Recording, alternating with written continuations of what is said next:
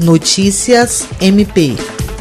O Ministério Público do Estado do Acre, por intermédio do Centro de Apoio Operacional de Defesa do Meio Ambiente, Patrimônio Histórico e Cultural e Habitação e Urbanismo, participou nesta segunda-feira, dia 9 de novembro, de uma reunião com representantes do MP de Mato Grosso do Sul para discutir detalhes sobre a implementação do projeto Água para o Futuro no estado do Acre.